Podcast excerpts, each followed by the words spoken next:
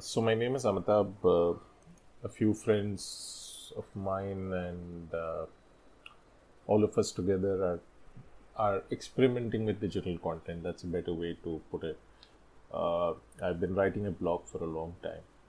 Uh, one of the concepts which uh, we thought, I thought, was very important was I think we end up talking a lot about who's successful, who's doing well, and success not just in the context of money, right? Like, for example, we celebrate an Olympic gymnast, we celebrate somebody who can sing in two octaves or three octaves, we celebrate somebody who's probably doing great in music we somebody we obviously celebrate the billionaires of the world uh, we celebrate somebody who's doing well in startups so we do we do celebrate as a race, as a community, as as the world, a lot of people in this in on this planet.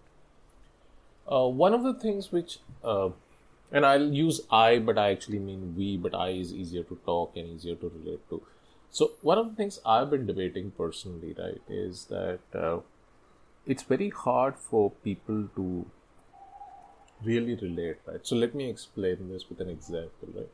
Uh, so I was watching uh, uh, snippets of the Olympics, and I saw how the gymnasts in Olympics are performing, or or their, uh, a snippet of their performance.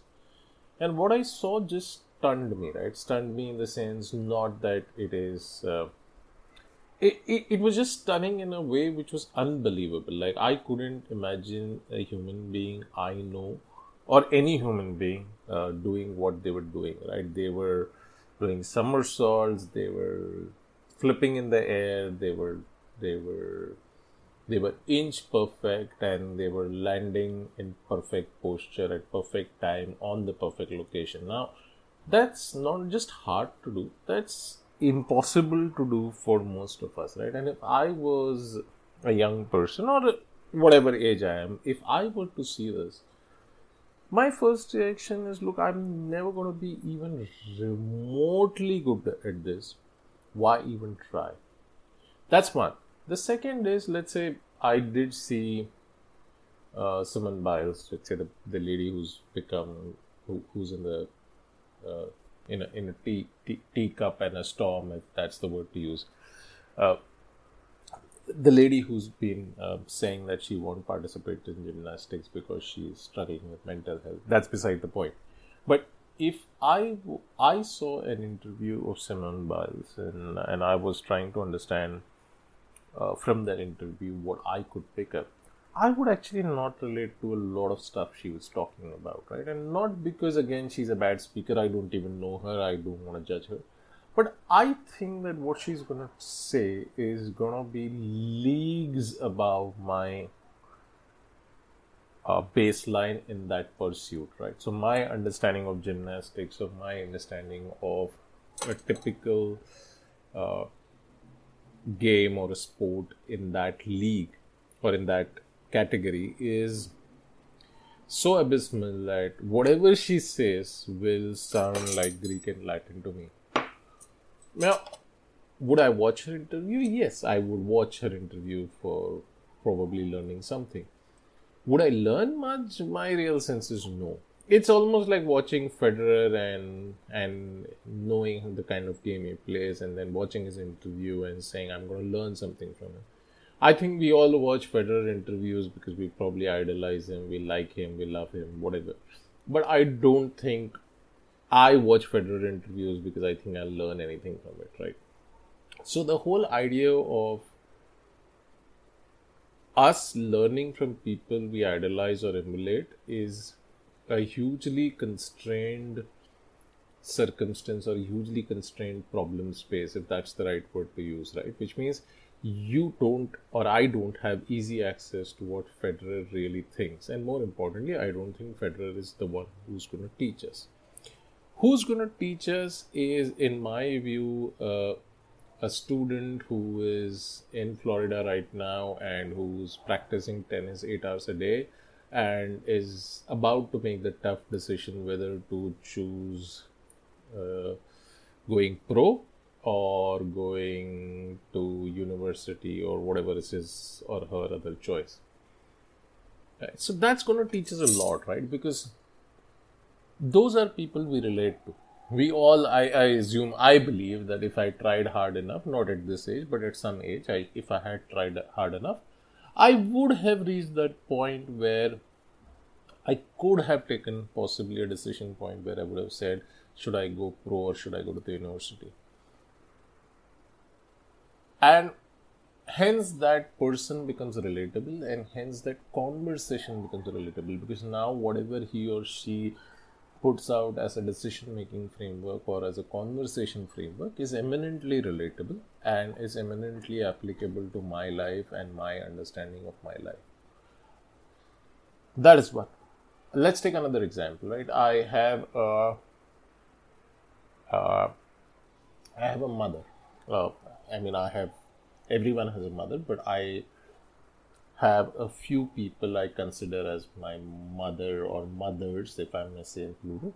And I have a mother, and uh, uh, she's as mother as mother can be in the sense I don't think I distinguish between her and my biological mom, as an example. And, and my challenge, uh, not challenge, challenge is the wrong word, but my uh, impression of her is she she is resolutely focused on doing some great work for, uh, should I say, humanity or society or and she does really great work. Like I, i've seen this up close and personal and i don't think i have it in me to serve the society the way she does it. I probably do my job which is quite literally sorry a salary paying job it pays my rent it pays my bills but that's about it it is not anything more than that and what i've learned uh, watching her up close and personal is some people are truly driven by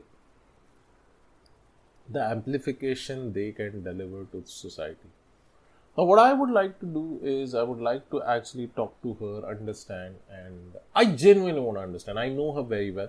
This doesn't have to be a recorded chat, but this could be any chat, like we could be sitting at a bar, at a coffee shop, wherever, and talking about this, right? But on second thoughts, there is also immense merit in recording it for posterity, for others, for fun, for the joy of sharing, and the joy of digital content, if that's another way of putting it, right? So we come to our concept. So I was thinking, and again, when I say I, I actually mean we, but I was thinking that maybe we should end up recording uh, a series of conversations uh, slash podcast, whatever we want to call them, between human beings who have found their calling and seem to do it really well, but yet are very common, right? They're not celebrated or they're not they're not celebrated as Federer or Bill Gates or a Warren Buffett is. So they're not in that category, right? They are they're everyday humans who have found their niche and who have started performing at a level of this sounds pseudo, but at a level of human consciousness which is slightly higher than ours, right?